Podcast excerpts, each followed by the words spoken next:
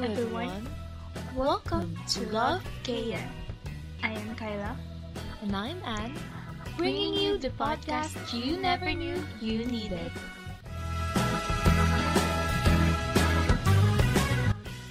Ayan, welcome back to Love KN. Opo, buhay pa po kami after, ano, isang buwan ng, ano, ano ba ang tawag doon? Yung hindi planadong pagpapahinga, pero napahinga, napapahinga kami out of nowhere. Pero ayan, nagbabalik po kami ang inyong favorite podcast. Wow! Nag-claim! Ayan, hello, Ann. Kamusta naman ang month-long ba yung vacation natin? Sa podcast lang ata yung month-long eh. Alam mo, akala ko sa K-pop lang nagkakaroon ng hiatus. Dito din pala. Kaya nga eh, akala mo naman. anyway, sana may nakamiss sa amin. Wow! Welcome back sa aming podcast. And, ayun, of course, yung bakasyon natin, one month lang ba yun?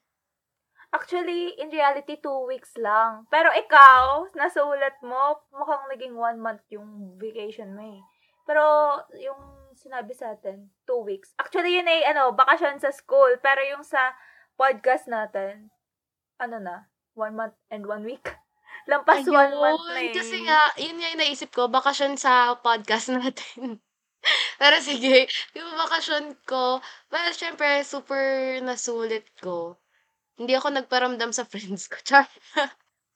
Hindi, nasulit ko kasi family time gawa kung nakasama ko ulit yung ibang family members ko na nasa ibang bansa. Tapos, yun, nag-spend lang talaga ako ng quality time with them. Kaya, yung mga kaibigan ko ay masyadong nagre-reklamo. Kasi, ito, di ba, ngayong araw na to, na nagre-record tayo, ngayon yun lang ulit ako nakita from last year. Ay, last Oo, month. From last year. Last year. Last year! so, yun, last year. sobrang, sobrang nasulit ko naman siya. Although, nagkasakit ako. Pero, ayun, masaya naman. Ikaw ba? Kamusta ang iyong bakasyon, Kyla? Ayan. Actually, naging TMI part na pala natin to, hindi natin nasabi. Excited na chumika. Pero ayun, bakasyon ko is yung two weeks nga lang. Actually, yung first week, yun yung eventful kasi puro Christmas party. 'di ba Yung sa friends, yan, puro, saka yung dito sa bahay, mga Christmas party, ganyan. Tapos after nun, after ng Christmas, wala, tambay na lang ako sa bahay, nanonood, yan, yan. Naman ko kasi, ano, nagre-recharge siguro ako ng social battery kasi pasok ulit agad ng January 3. Ang bilis. January 3, balik agad school. So, ayun. Yun lang. Parang, bakasyon ba? Charot. Na-enjoy ko naman kahit pa paano, pero bitin pa din. Gusto ko pa rin magpahinga. Nakakapanibago, no? Parang, ah, grabe, bagong taon na naman. Bilis nga eh. Parang, yun na yung 2022. Charot. pero, ano ba? Siguro, dahil hindi tayo nakapag, ano, nakapag-episode last year, bago mag-end yung year, short ano lang, kamusta ba yung naging 2022 mo? Well, kamusta nga ba? Actually, ngayon ko naisip yan ah. Naging super challenging ang aking 2022. But I think na mas nag-grow ako ng year nung 2022, last year. And yeah, challenging siya. So, ah, sa'yo ba? Kamusta ang iyong 2022? Feel ko sa akin din challenging. Although, yung first half at second half, magkaibang uri ng challenging. Wow!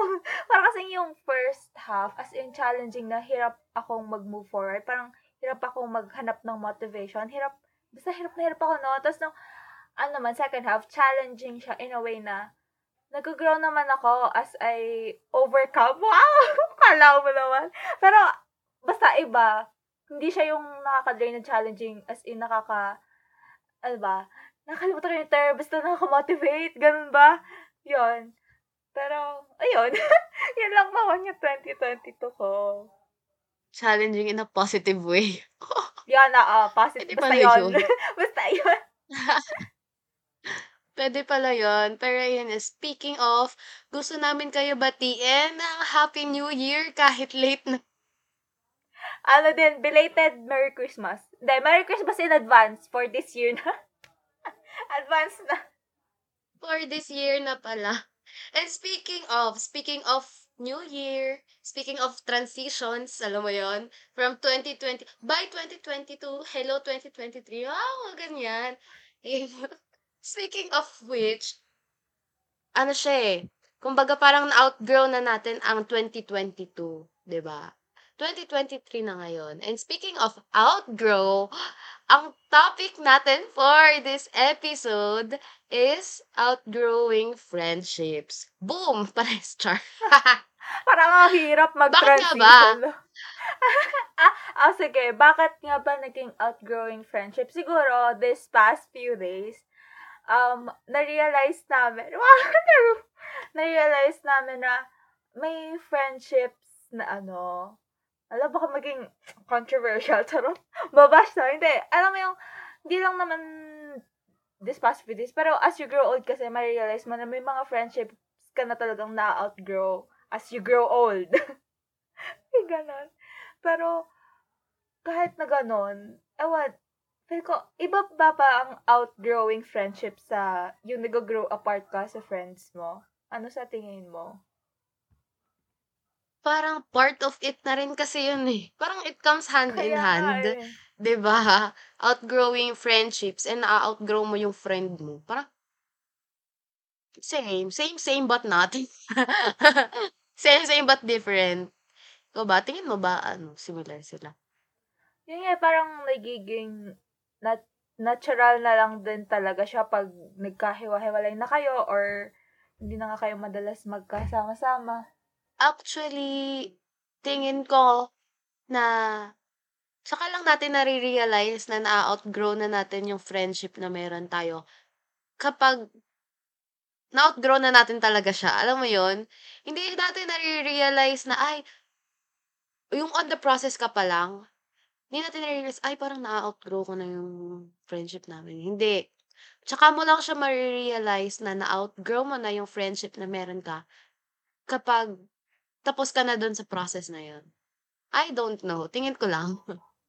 Oo, siguro nga gano'n, na parang, feel ko iba pa rin siya sa season, seasonal friends or medyo similar.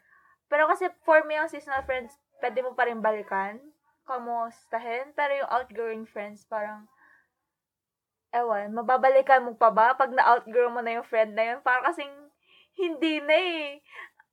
'di ba? Pag ganun, pag na-outgrow mo na yung friends mo, parang hindi mo na kayang balikan kasi siguro gusto mo na lang i- relieve, hindi ma-relieve. Gusto mo na lang magstay dun sa happy memories mo with them.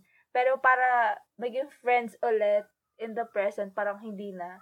It Parang depends. dun, dun na lang. Oo, siguro it Oo. dep- depende na rin sa tao siguro or depende sa friendship nyo, ganun. Saan na tayo? Ala, halata sa bug. So, dahil dyan, meron tayong 10 signs na you are outgrowing your friends. Actually, ito ay galing kay socialself.com. Siya po, eh, isa po siyang blog, pero dahil po, ubos na po yung brain cells namin dahil sa thesis. Ayan. Gagamit na po kami ng ibang source. Ito po, credits po sa socialself.com. Ah, ah, credits po sa inyo. so, yung number one dun sa list is you don't feel like they understand you anymore. Aww. Char. Siyempre nga naman, di ba, na isa yun sa mga common signs na pag na-outgrow mo na yung isang kaibigan or isang tao, na minsan di mo na nararamdaman yung na feel na you are seen, you're heard, or naiintindihan ka niya. Especially if may daming nangyari sa buhay mo, ang daming nangyaring changes na parang yung may access na lang sila sa'yo, yung sa past self mo, yung old version ng sarili mo, yung old version ng identity mo.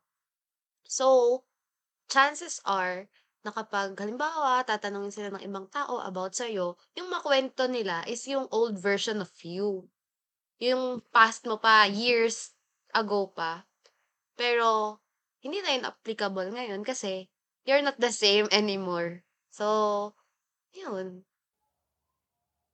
Yun. Feel ko, nagiging common to sa mga parang elementary, high school friends, college friends, lalo na pag nasa working ka na. Kasi, iba ka sa ano eh, pag, ano, student ka, kesa dun sa pag professional ka na, pag nagtatrabaho ka na. So, parang, feel ko dun talaga ma-distinguish yung ano, yung ganong set of friends. And, ang next sign naman is, it feels like you're walking on eggshells.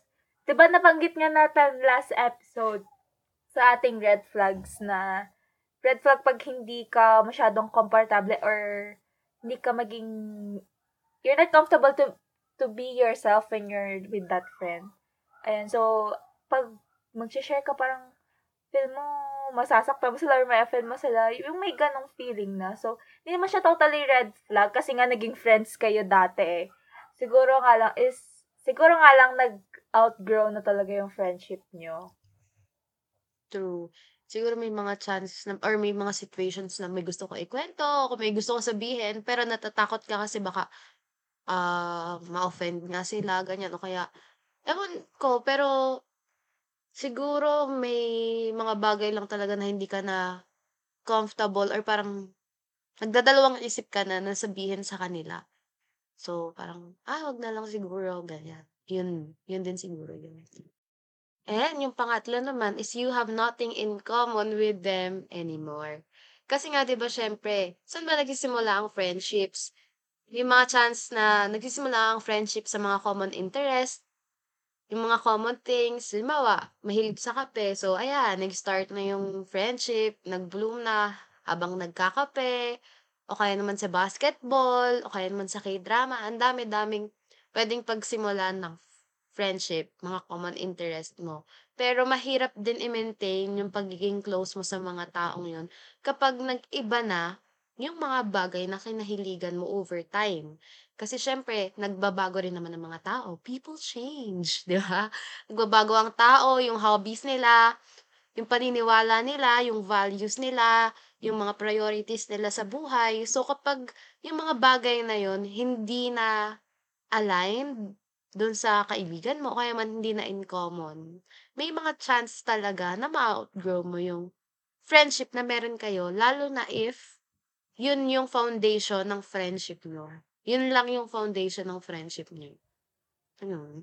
Oo. Yun yung parang mahirap pag uh, yung friendship nyo is yun, nag-start lang dahil may common interest lang kayo kasi may chance nga na ano lang, mag, biglang magbago paano pag naumay ka na, ganun. Kaya, for me personally, share ko lang na hindi ako madaling makipag-friend sa mga K-pop fans. Although, gusto ko talaga makipag-socialize kasi in case lang, in case lang na in the future ay makapunta ako sa mga concert, in case lang talaga. So, syempre, at least may kasama ako, di ba? Pero, yun nga, mahirap mag-maintain ng ganong relationship.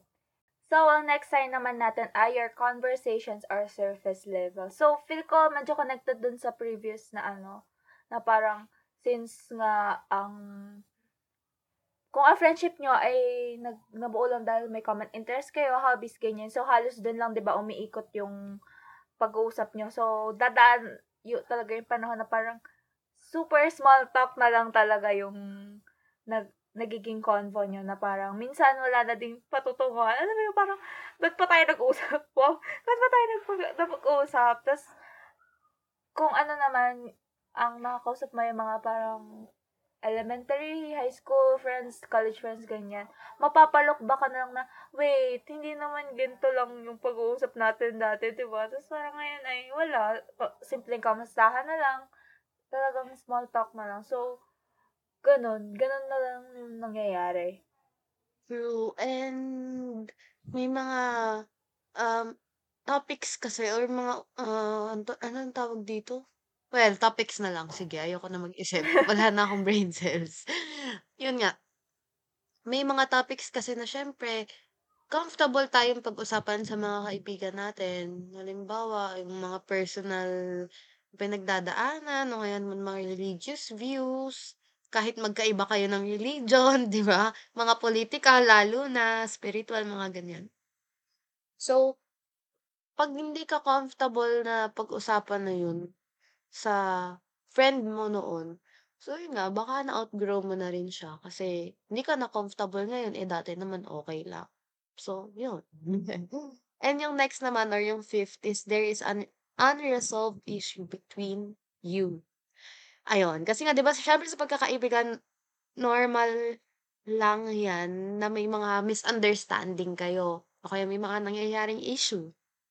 But, if left unresolved, malaki yung chance na ma-outgrow nyo nga yung friendship na meron kayo, 'di ba? Parang, ah, ang awkward na, parang hindi na, hindi na katulad ng dati kasi nga may hindi na pag-usapan, may hindi na ayos, at may nangyaring pagbabago na, yun nga, nag-lead sa inyo para mag-grow apart kayo. Kasi sa friendship, minsan parang pinipili na lang din na hindi na lang pag-usapan para ay, ay nag-a-avoid ng confrontations. Well, okay lang naman yun. There are times na you really need to avoid confrontations muna, lalo na kapag mainit na mainit pa yung ulo mo. Kasi baka kung ano pa yung masabi mo. Pero, I believe that kapag magkaibigan kayo, kailangan i-confront nyo yung isa't isa as soon as possible. Na kapag halimbawa, naka, nakapahinga ka na, medyo lumamig na yung ulo mo, i-confront mo na agad yung tao. Even though if sa sarili mo, hindi ka confrontational or ay hindi, hindi ka sanay na i-open up kapag um, na-offend ka. Siyempre sa friendship yan, like any other relationships, mag-e-effort ka eh. Mag-e-effort ka na makipag-communicate, na ayusin. So, yun lang. Oh, parang, nagkasi sana ako sabihin kaso baka may issue. Pero, yun nga, na-realize ko din yung importance talaga ng communication. Siguro dati, nung bata pa ako. Kasi yung hindi ko, hindi kasi talaga din ako confrontational na tao. Pero na-realize ko nga na, ano, importante talaga na i-confront mo, lalo na pag may inis ka sa kanya. Kahit kaibigan mo, may inis ka din dyan. May inis ka din dyan eh. So, as much as possible, i-confront mo. Pero yun nga, dapat kalma ka din. Hindi yung i-confront mo siya na super intense ng emotions mo kasi may masasabi at masasabi ka na hindi maganda sa kanila na hindi mo naman talaga sinasadya or hindi mo intention yung ganon. Ayan. So, ang next time naman natin ay if ano, you wouldn't be friends if you met now. So, kung ano, kung titingnan mo, kung isipin mo, hindi mo talaga siya magiging friend if not for your history, ganon. Na, if hindi mo siya kalala personally, Ganon. Tapos, na-meet mo siya ngayon, isip mo na agad na, ay, nako, hindi ko siya magiging friend, ganyan. Hindi mo siya magiging ka-vibe ngayon. Tapos, pag nag-uusap kayo, as in, ang conversations nyo, conversations nyo ay nagre-revolve lang sa past, parang nagre-reminisce lang kayo. Parang, uy, tanda mo pa ba nung ganito, ganyan. Pero hindi kayo makapag-usap ng about sa present, present time. Kasi nga, yon nagdabagit ka na, parang may hesitance, hesitance, tama ba? Na, napabangag na ako, may hesitance ka kasi hindi ka na ganun ka-komportable sa kanya i-share lahat-lahat compared noon. Yeah, and may isip mo na lang siguro ngayon na paano ko siya naging kaibigan if not sa nangyari nung noon, nung past. Kung di ko siya naging kaibigan noon, Feeling ko hindi ko rin siya hindi ko na siya magiging kaibigan at all, lalo na ngayon, parang gano'n. Kasi siguro iba rin yung iba na rin kasi yung pananaw mo ngayon, compared sa pananaw mo noon. Noon siguro kaya nag-click kayo kasi same pa kayo. Pero sabi nga kanina, people change. So, yun. Yung seventh naman, and yung next is um, you don't enjoy seeing them. Parang 'pag makikita mo pa sila, parang mabigat pa yung pakiramdam mo na, ay, parang may parang nakaka-drain na na kasama sila. Na imbes na mag mag-enjoy ka kasama sila, parang nakikita mo na lang na makisama ka as sense of obligation o kaya naman nagi-guilty ka kaya pinakikisamahan mo na lang. So, ayun, parang forced. Forced na lang yung samahan. Dahil nga, nag-grow na kayo parehas. Um, separately. Nag-grow na kayo parehas separately. So, yung pagiging magkasama nyo is parang forced na lang. Yun. Hindi ka na nag enjoy kasama sila. Yun. Suggestion ko pag wag na kayo sumama. Charot. Ayan. Next, ano naman natin, yung eighth sign naman natin is you can't be yourself around them. So, parang connected siya dun sa second sign na walking around on eggshell. So, yun, pag hindi ka na, ano, authentic, feel mo hindi ka na authentic sa sarili mo, pagkasama mo sila, or kasama mo sila, pero feel mo lonely ka, or mag-isa ka. Kasi nga, hindi ganun, hindi ka ganun kakomportable kasama sila. So, it means na, yun na nga, nag-outgrow ka na sa friendship na, na yon And, hindi ka na talaga ganun ka-open sa kanila na i-share mo lahat ng latest chika sa buhay mo, ganan. Iyon, parang hindi ko na ma-explain. Self self-explanatory po, charot. Yeah, oo, self-explanatory na. Kaya naman move on na tayo sa text. yung nine, nine na ba? Nine na, no? Yes. lost count. yes. Nine, the friendship has become one-sided. Oh, two-sided. Kasi, another sign din yan. Kasi, siguro yung isa, super effort na i-maintain yung friendship niyo.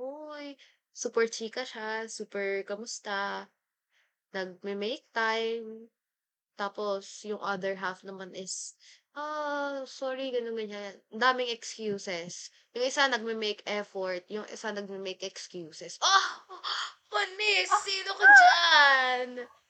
Di ba? Parang ano ha, familiar. Hindi naman. Yun nga. So, syempre, kapag nagme-make ka ng effort, tapos nagme-make naman yung isa ng excuses, oh, ano na, the boat is sinking na talaga. Yun. Parang ano lang, di ba? Parang romantic relationship lang. May one-sided din pala pagdating sa friendship. Well, I guess applicable siya sa any kind of relationship. Kasi, sa isang relationship talaga, it takes two. So, kailangan balance. Lahat, press kayo nag-effort. At pag feel mo na, ikaw na lang talaga yung, yung nag-effort para i-maintain or work, i-work out yung relationship na yun. Siguro, let go na lang. Kasi nga, yun, people change. So, kailangan din natin mag-let go ng friends. Ganyan.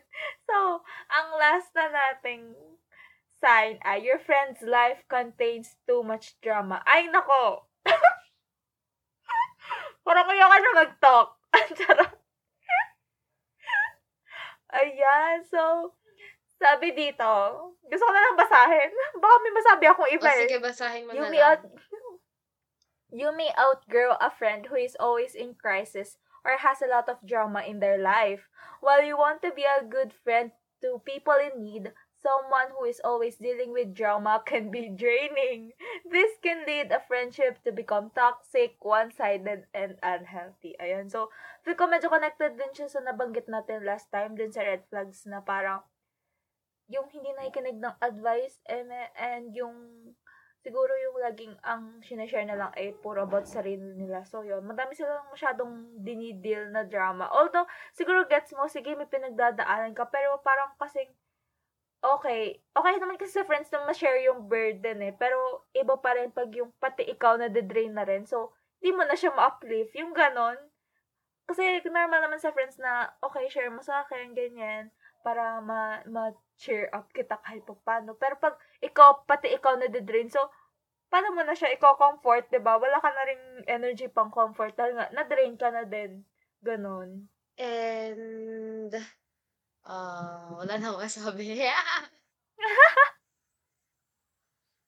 Sa friendship naman talaga, wait, ubo, ubo lang ako. Ubo break. Sa friendship naman talaga, dapat you are sharing the burden of one another.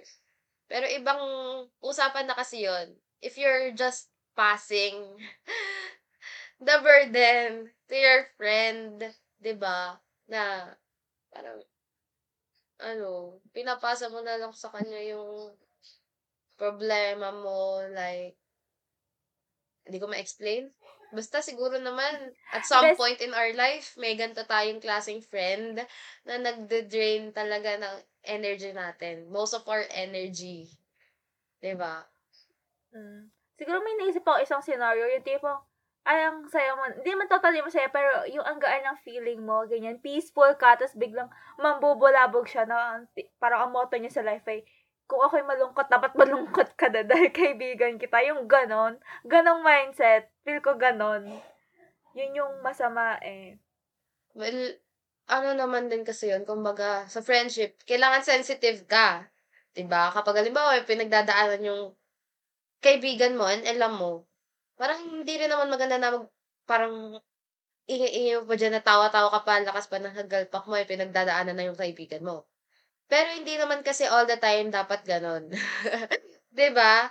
Like, kung gusto mo maging sensitive yung feeling na gusto mo maging sensitive yung mga kaibigan mo, I'm sure sensitive naman sila din at some point. Siguro, kaya lang sila nag-iingay ng gano'n o kaya man, alam mo yun, nagtatawanan ka nun is because maybe they're just trying to lift your mood. I don't know. Pero, yun. Ayun lang. Oo.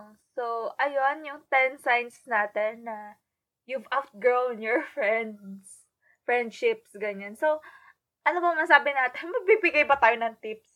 Sa tingin mo ba may na-out, eto mo na pala, sa tingin mo ba may mga na-outgrow ka na bang friend? Of course, sobrang dami. Lalo na nitong 2022, na-realize ko. Recent lang.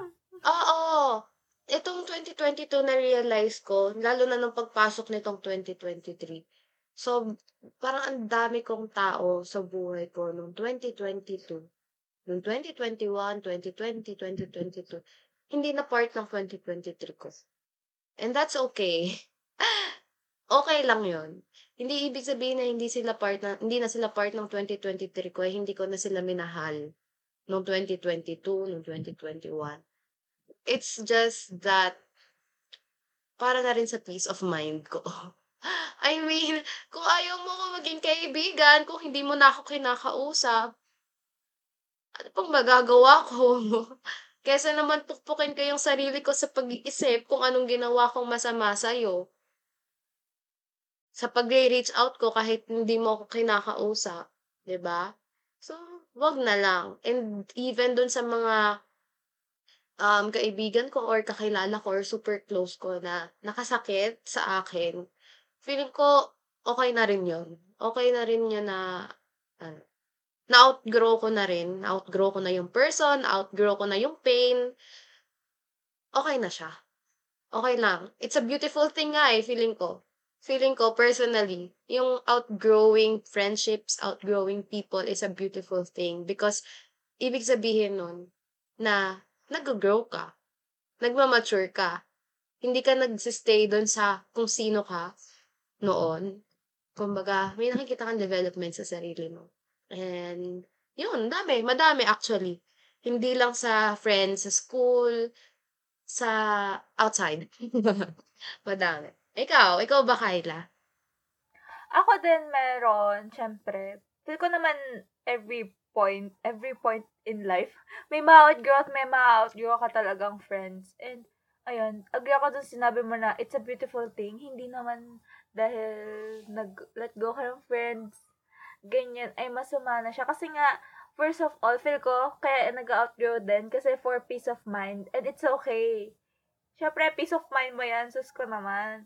For, ano, bahala na sila kung ano ba, sinisiraan ka ba nila or what. Okay lang, basta for your peace of mind, bahala sila doon sa tabi-tabi. Tapos, ah, pero ikaw may peace of mind ka kasi di mo na sila iniintindi masyado, ganun. And, ayun. Hindi naman kasi, siguro may ibang friends din doon na ma-realize mo na, ay, hindi naman sila ganun kalaking kawalan sa buhay ko. Ganun. Sorry sa ano, pero kahit naging friends kayo, pero okay lang kahit hindi na kami friends ngayon. Okay na, na okay na yung naging friends kami noon. Wag, okay na yung, okay na din ako ngayon na kahit hindi ko sila friends, ganun. Mm, true. And sana sa ating mga listeners, huwag niyong mamasamain if na outgrow na kayo ng kaibigan nyo or na-outgrow nyo na yung mga kaibigan nyo. Kasi I think that's normal. Yun nga, tulad nga kanina, napakagandang proseso yon Ibig sabihin, nag-grow ka. So, huwag ka matakot if nare-realize mo na, ay, may na-outgrow kong friend na, ano, wala. Hindi mo kasalanan yon Hindi mo kasalanan yon Hindi niya rin kasalanan yon siguro ganun lang talaga. Ganun lang talaga mag-work ang relationship. Oo. Saka, if ever man, siguro may chance pa rin na mag, ano, rekindle yung friendship na yon As long as willing kayong dalawa na parang maging friends bilang kayo, yung present selves nyo, hindi yung past selves nyo. Ganun. So, kailangan, ano, tanggapin nyo naman kung ano yung character development ng friend nyo ngayon, ganyan. Pwede pa rin naman, pwede pa rin kayo maging friends ulit as long as yun nga, willing kayo dalawa and hindi kayo ganun na kukulong dun sa past selves nyo. So, ayun, wala na din naman ako ibang masabi kasi baka ano, baka ano, charot. Basta ma-outgrow mo sila pero still as much as possible don't burn bridges. Sabi sa marketing yan eh. Don't burn bridges. Pero ayun, sana may natutunan kayo sa aming episode. First episode of the year. Tapos ganito agad kabigat yung episode natin. Kaya nga, pero ayan, so, thank you a lot for listening. So, if you want to listen to other episodes of Love K.An., punta lang kayo sa Google Podcast or sa Spotify. Follow nyo kami doon or subscribe. Then, follow nyo na din kami sa aming IG. And kung may mga chika man kayo, punta kayo sa Curious Cat namin or sa Gmail na lovekanpodcast at gmail.com. Ayan. And, ayun. Nag, actually, nag-post lang talaga kami para magparamdam ulit. Hindi namin alam, hindi kami mga ngaho na babalik kami sa regular scheduling. Wow, regular. Kala mo naman napaka-consistent. Pero siguro makakapag-record na ulit kami after na ng SEM namin. Hindi pa kasi tapos yung first SEM namin. So, ayun. Yeah, and siguro magiging busy na rin. Kasi, you know, ano, malapit na tayo maging, ano, unemployed. Tiyang. Ah, ouch, wag naman. wag mo naman. I don't claim the negative energy. Char lang, hindi, syempre. May mga kailangan na rin tayong i-prioritize. Pero syempre, since this podcast is our outlet, so hindi namin pababayaan. Hindi lang kami nangangako na consistent kami. yes, oo. Siguro, from student life runs, magiging working life runs na, oh, oh, gusto niya yun. Ibig Ayan, sabihin, kapag gano'n, hindi natin na-outgrow yung podcast natin. Ah, hindi rin natin pwedeng i-outgrow ang isa't isa. Magkakasawaan tayo dito. Oo nga pala. Oo nga pala, parang ngayon nyo lang na-realize. Oo nga pala. Anyways, bye-bye. Nakano pa tayo nagbabago. So, yan. See you sa aming next episode. Bye! Bye!